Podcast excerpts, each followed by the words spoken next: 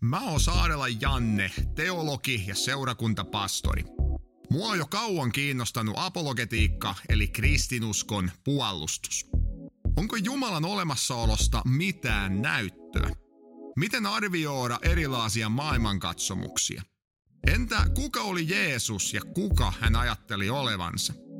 Mitä tulisi ajatella väitteestä, jonka mukaan Jumala herätti Jeesuksen kuolleista? Tämä on Järkevä usko podcast, johon tullaan käsittelemään hyviä syitä Jumalauskohon ja Jeesuksen seuraamiseen. Tervetuloa Järkevä usko podcastiin. Mun nimi on Saarela Janne, 35V ja Mä oon juuri vasta kotoosin, siellä syntynyt ja lyhyesti sanottuna Keuruun, Vancouverin ja Vammalan kautta siirtynyt Seinäjoelle, mihin mä oon nyt asunut vaimon Saran kanssa viimeisen kolme kuukautta suurin piirtein.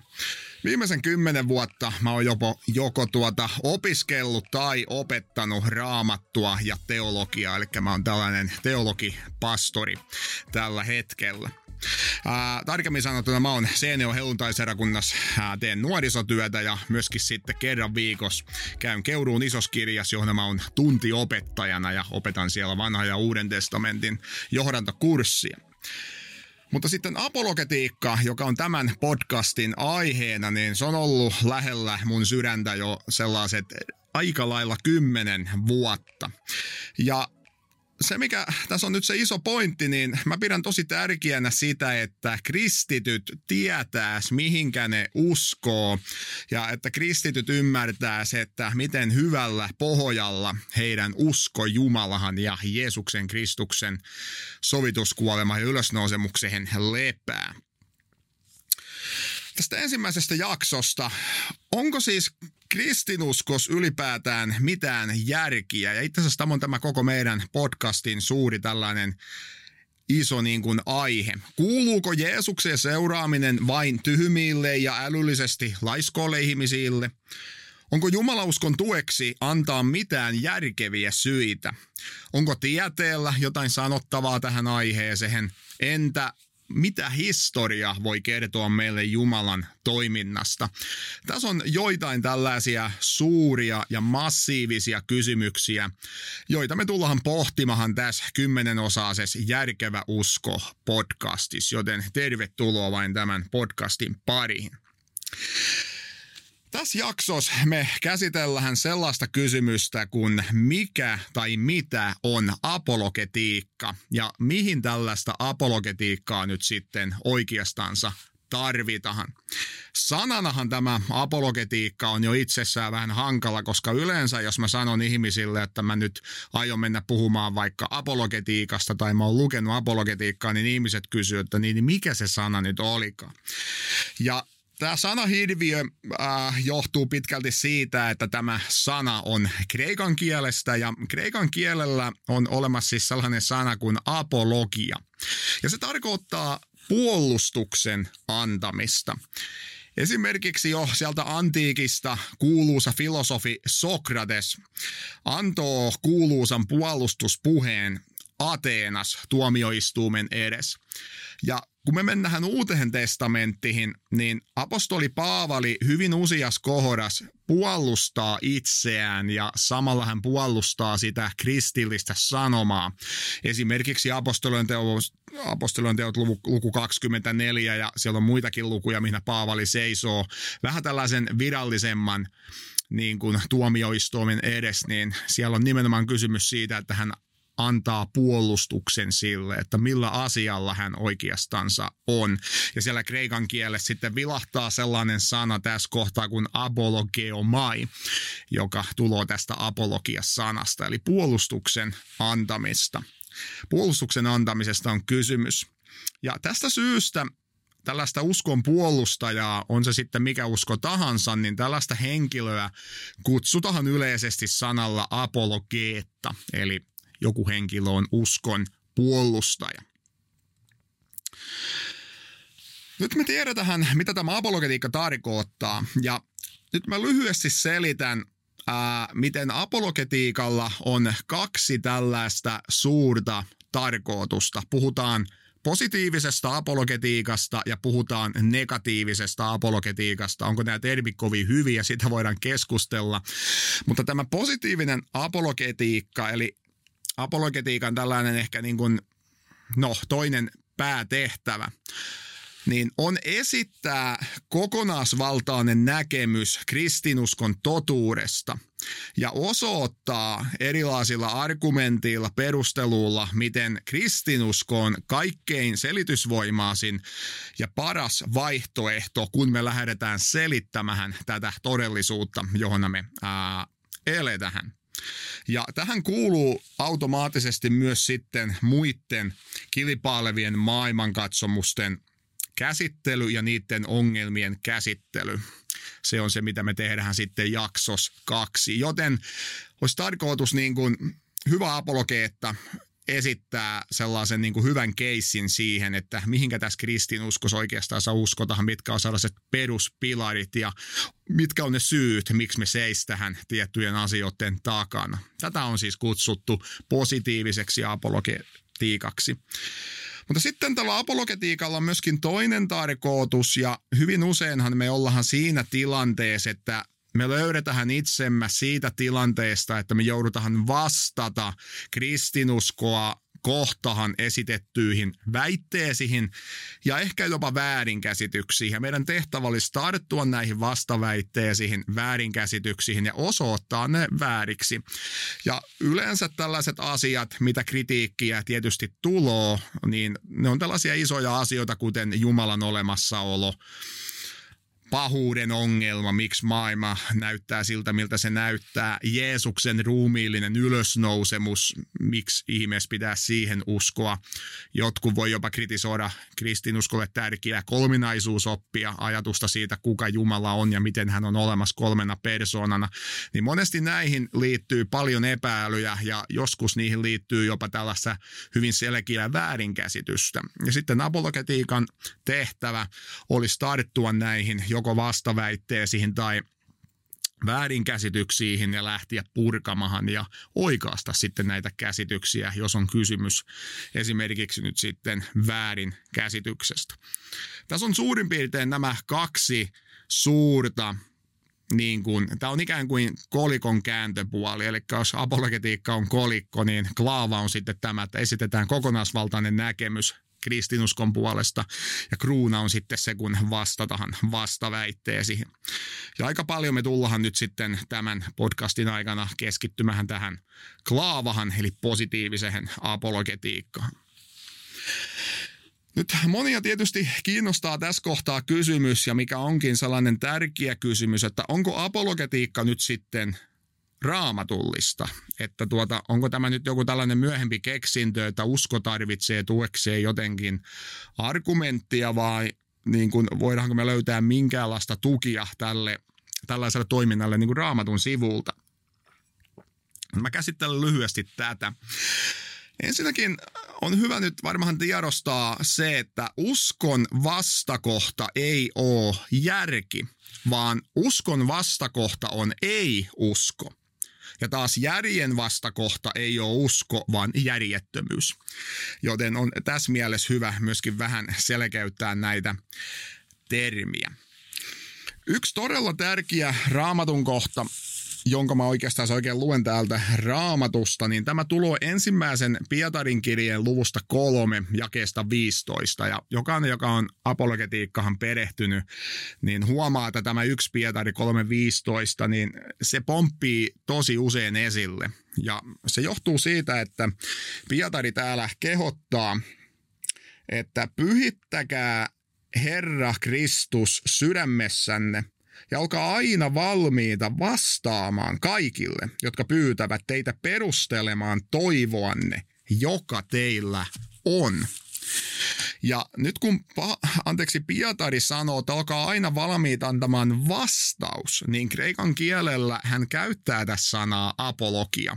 Ja me voitaisiin se kääntää myöskin tällaiseksi niin kuin perustelluksi vastaukseksi. Kun joku tulee kysymään, että miksi sun elämä on muuttunut, miksi sen, sun elämä näyttää erilaiselta kuin ehkä jotenkin muiden elämä tai sun elämä aiemmin, niin Pietari sanoo, käyttäen tätä apologia sanoo, antakaa perusteltu vastaus, selittäkää mihinkä teidän toivo perustuu. Jos mä otan muutaman esimerkki tekstijakson, niin Jeesus esimerkiksi, niin Luukaan evankeliumihan luku 24, niin siellä on, äh, siellä on tämä tunnettu kertomus tästä Emmauksen tien kulkijoista. Siellä on kaksi henkilöä, Kleopas ja joku nimeltä mainitsematon toinen henkilö, ehkä hänen vaimonsa, mutta meistä tiedetä. Ne kulkoo todella huuli pitkällä ja pää painuneena siellä Emmauksen tiellä ja Jeesus on juuri kuollut ristillä ja he oli laittanut niin kuin kaikki pelimerkit Jeesuksen varaan. Ja kaikki toivo meni siinä vaiheessa, kun Jeesus tapettiin ristillä. Se tuli todella niin kuin sokkina ja sitten hän yhtäkkiä kuoli, hänet haurattiin ja Kleopas ja tämä toinen henkilö siinä sitten, niin oli yksi oli yksi tällainen pari, jotka niin kuin menetti kaiken. Ja yhtäkkiä siihen ilmestyy tällainen kolmas henkilö heidän keskusteluun ja kysyy, että mikä, mikäs nyt nuo huuli pitkällä tänään, että niin, mikä, mikäs teitä vaivaa. Ja sitten he selittää, että onkaan sen ainut sitten täällä päin, joka ei satu tietämään, jotta täällähän oli tämä Jeesus Nasaretilainen ja se oli kova kaveri, kaikki tunsi sen, se teki isoja juttuja ja me luultiin, että se, niin kuin, se tulee nyt tuomaan tämän, hän tulee viemään tämän Israelin kertomuksen huipennukseen, mutta se ei sitten mennytkään niin kuin piti. Ja sitten Jeesus vastaa siihen, he vielä tunnista Jeesusta tässä vaiheessa, mutta mä luen täältä Luukas 24 jakesta 25. Silloin Jeesus sanoi heille, voi teitä ymmärtämättömiä. Noinko hitaita te olette uskomaan kaikkea sitä, mitä profeetat ovat puhuneet? Juuri niin hän Messian piti kärsiä ja sitten mennä kirkkauteensa. Ja hän selitti heille Mooseksesta ja kaikista profeetoista alkaen, mitä hänestä oli kaikissa kirjoituksissa sanottu. Toisin sanoen, Jeesus tässä tilanteessa ei toimi ikään kuin huonona pastorina, joka vain sanoo, että pöö, uskokaa vain ja se siitä. Vaan Jeesus alkaa perustelemaan asioita. Hän palaa vanhaan testamenttiin ja käy pitkästi läpi asioita. Me ei ikävä kyllä nyt tiedetä, miten hän sitä käy, mutta pitkästi läpi tätä vanhan testamentin kertomusta osoittaen, että itse asiassa mitä on tapahtunut on juuri se, mitä piti tapahtua. Jeesus siis perusteloo tämän jutun, joskin hän käyttää nyt vain vanhan testamentin tekstiä. Mutta vielä yhden esimerkin Jeesuksesta, se löytyy kahdestakin kohdasta, mutta tämä Matteus 11. Johannes Kastaja, joka siis kastoi Jeesuksen, hän oli tämä vanhan testamentin lupaama tällainen viimeinen sanansaattaja eikä Malakian kirja, johon vanha testamentti päättyy, niin siellä luvataan, että ennen kuin Jumala palaa kansansa keskuuteen, sen tulisi tällainen niin kuin viimeinen sanansaattaja valmistamaan sitä kansaa ikään kuin levittämään sitä punaista mattoa ja siihen liittyy erilaisia juttuja. Johannes Kastaja on tämä viimeinen sanansaattaja, mutta kun hänkin alkaa vähän sitten epäilemään, kun se Jeesus ei toimikaan niin kuin hän odotti ja niin kuin ehkä monet muutkin juutalaiset odottaa. Ja Johannes joutuu vankilahan, kun hän menee kritisoimaan erästä henkilöä sitten vähän liian uh, kiusallisista kysymyksistä. Ja sitten tässä sanotaan tässä Matteuksen tekstissä, että kun Johannes Kastaja äh, alkoi vankilassa epäilemään, oliko Jeesus sittenkään Messias, niin Jeesus ei siis vastaa sille, jotta usko nyt vain, älä valita, vaan hän sanoo niille henkilöille, että viekää Johannekselle sanoma. Ja se iso pointti oli se, että heidän piti kertoa, että mitä Jeesus on parasta aikaa tekemässä. Saira ja paranoo, kuolleet herätetään, köyhä kuuluu evankeliumin. Isoja asioita tapahtuu. Ja Johanneksen pitäisi pystyä vetämään niin kuin nyt johtopäätös siitä, että Jeesus todella on nyt se, joka on luvattu ja isoja asioita tapahtuu. Ja merkkinä on se, mitä tapahtuu Jeesuksen toiminnan kautta. Tässä on jälleen yksi esimerkki siitä, miten Jeesus ottaa itse asiassa ihan vakavasti se, että joku kysyy häneltä perusteluja, perusteluja hänen toiminnallensa. Jos Paavalista sanoo muutaman sanan, niin Filippiläiskirjees luvus 1 ja 7 esimerkiksi, niin Paavalis hyvin selkeästi sanoo, että hänet on asetettu evankeliumin sanoman apologeetaksi, puolustajaksi ja käyttää taas tätä kreikan kielen sanaa, mistä ollaan puhuttu. Eli Paavalikin koki olevansa erityisellä tavalla tällainen kristinuskon ikään kuin apologeetta, jonka tehtävä on selittää ja myöskin puolustaa tätä ää, kristillistä uskoa.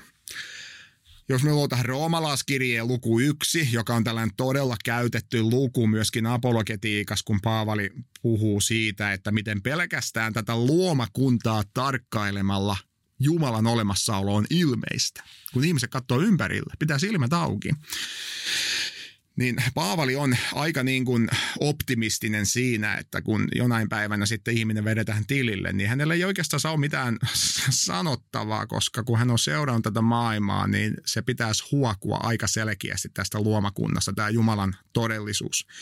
Ensimmäisen kodintolaskirjan luvussa 15 kodintolaasilla on vähän ongelmia tämän ruumiin ylösnousemusajattelun kanssa, ja Paavali kirjoittaa pitkästi, ei nyt ihan 60 jaetta, mutta miltei Jeesuksen ylösnousemuksesta. Hän perusteloi Jeesuksen tyhjää hautaa ynnä muuta. Ja Paavali on samanlainen tässä kuin Jeesus.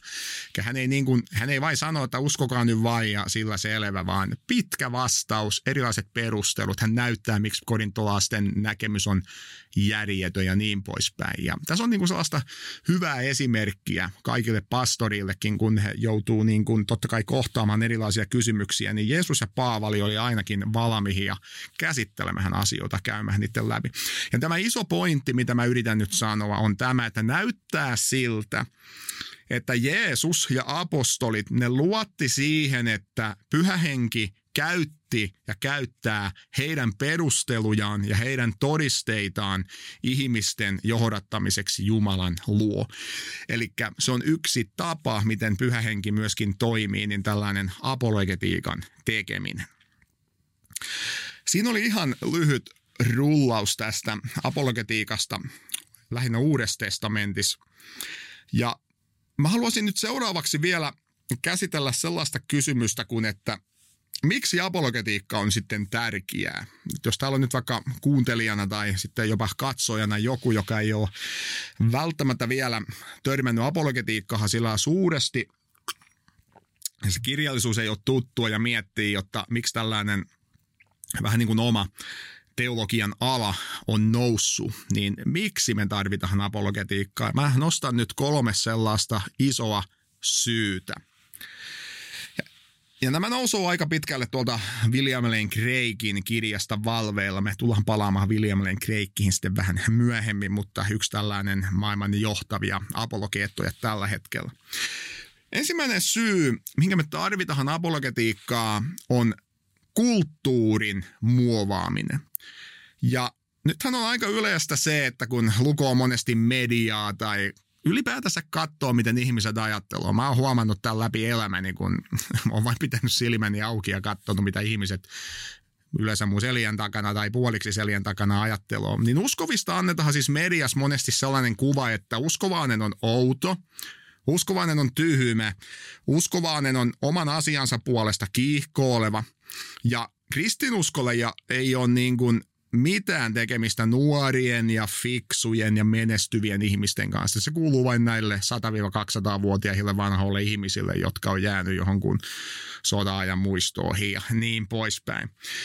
Näin ollen, että jos me halutaan nyt saada evankeliumi kuuluville niin kuin älyllisesti varteen otettavana vaihtoehtona tämän ajan ajatteleville ihmisille, niin yksi tapa on se, että me muokataan sitä meidän kulttuuria niin, että kristinuskoa ei voida enää vain sivuuttaa tällaisena vanhentuneena taikauskona, vaan siellä kulttuurissa on oikeasti sitten henkilöitä, jotka näitä asioita tuo esille, jopa niin kuin monesti sitten julkisuudessakin ja herättää ihmiset niin kuin huomaamaan, että tämä ei ole ainakaan nyt asia, mikä voidaan kovin keppoisesti heittää niin kuin roskiin.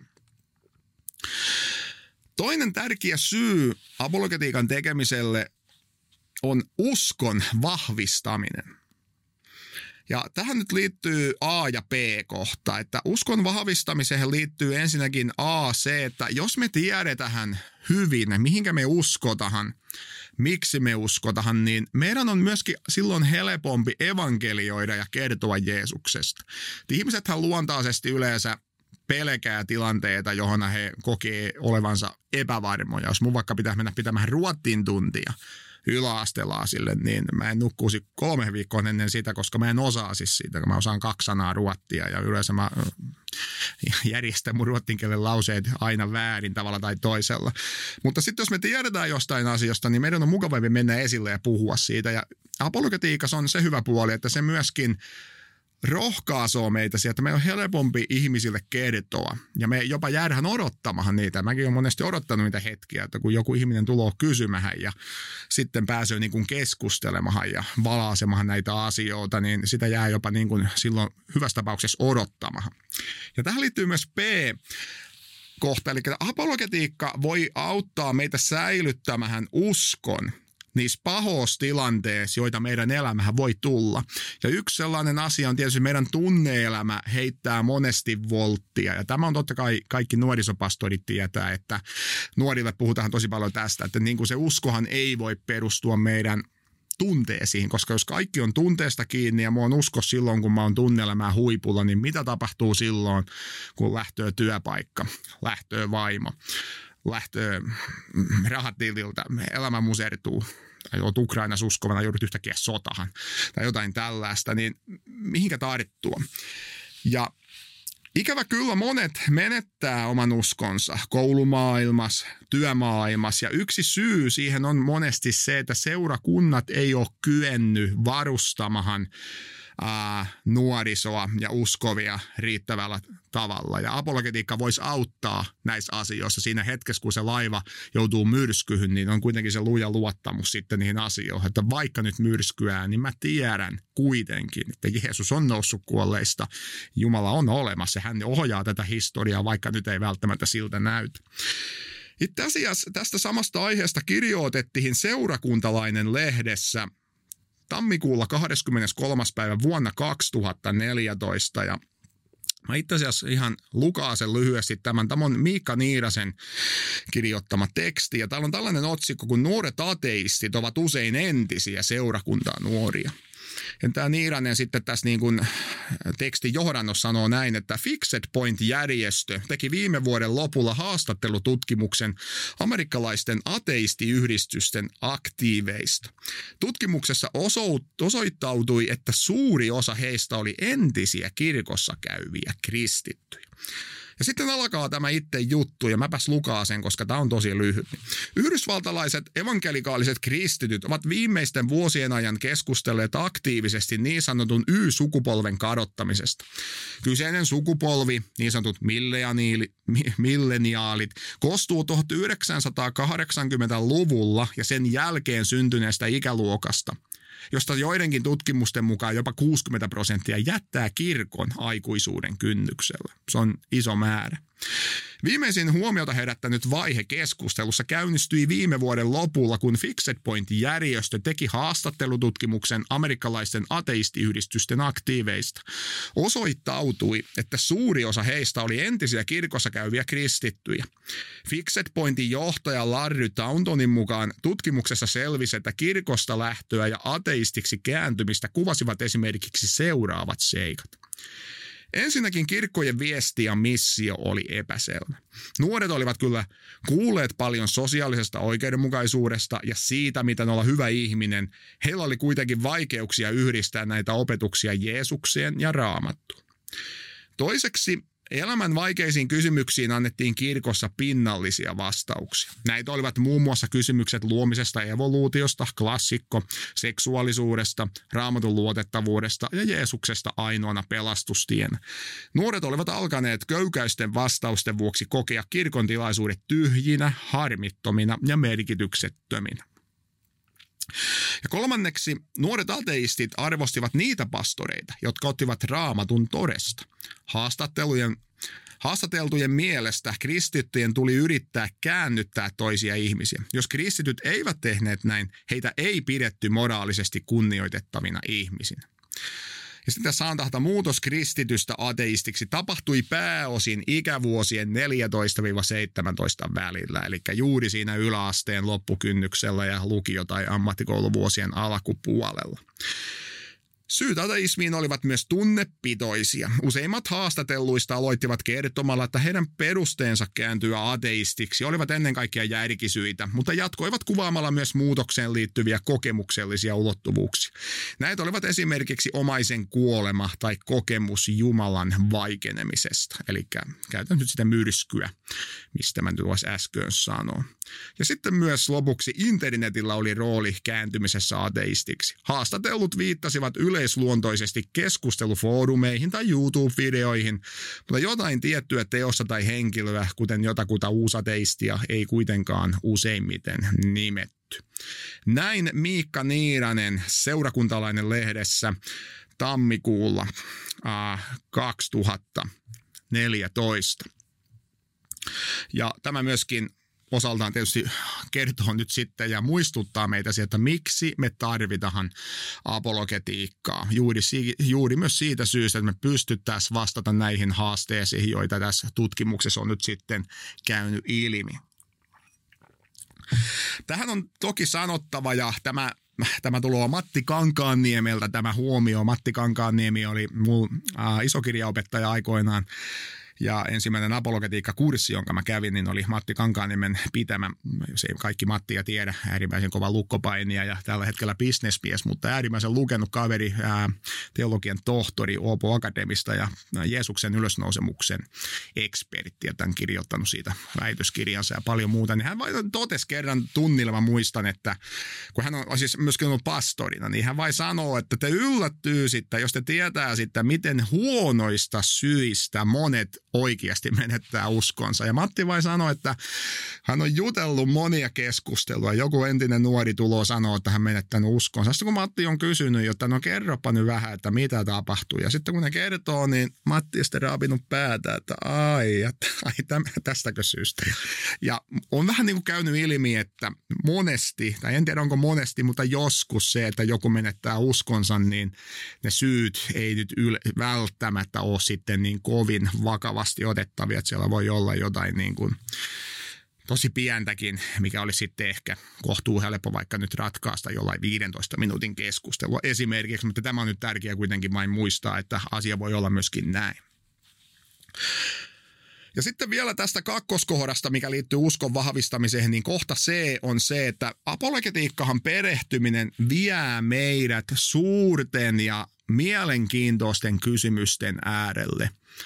Ja vaikka tämän podcastin monet kuulijat ja katsojat, niin monet heistä välttämättä ei tule olemahan samaa mieltä läheskään kaikesta, mitä mä ehkä tuun sanomahan, mutta varmasti me ollaan kaikki samaa mieltä siitä, että me tullaan käsittelemään tosi suuria ja mielenkiintoisia kysymyksiä, varsinkin näissä tulevissa jaksoissa maailmankaikkeuden alkuperää ja sitä valtavaa hienosäätöä, joka tässä maailmassa on ja Jeesuksen ylösnousemusta. Ne on suuria ja mielenkiintoisia kysymyksiä ja apologetiikka auttaa meitä siinä, että me opitaan ajattelemahan toivottavasti johdonmukaisesti, me opitahan arvioimaan ihmisten väitteitä, eikä me hätkähdetä vähästä, kun joku joskus heittääkin jotain vastahan, niin ei rupia heti pulttu tutisemahan, vaan me tiedetään, että joo, tällaistakin on heitetty, mutta se ei ole itse asiassa kovin hyvä vasta-argumentti koska.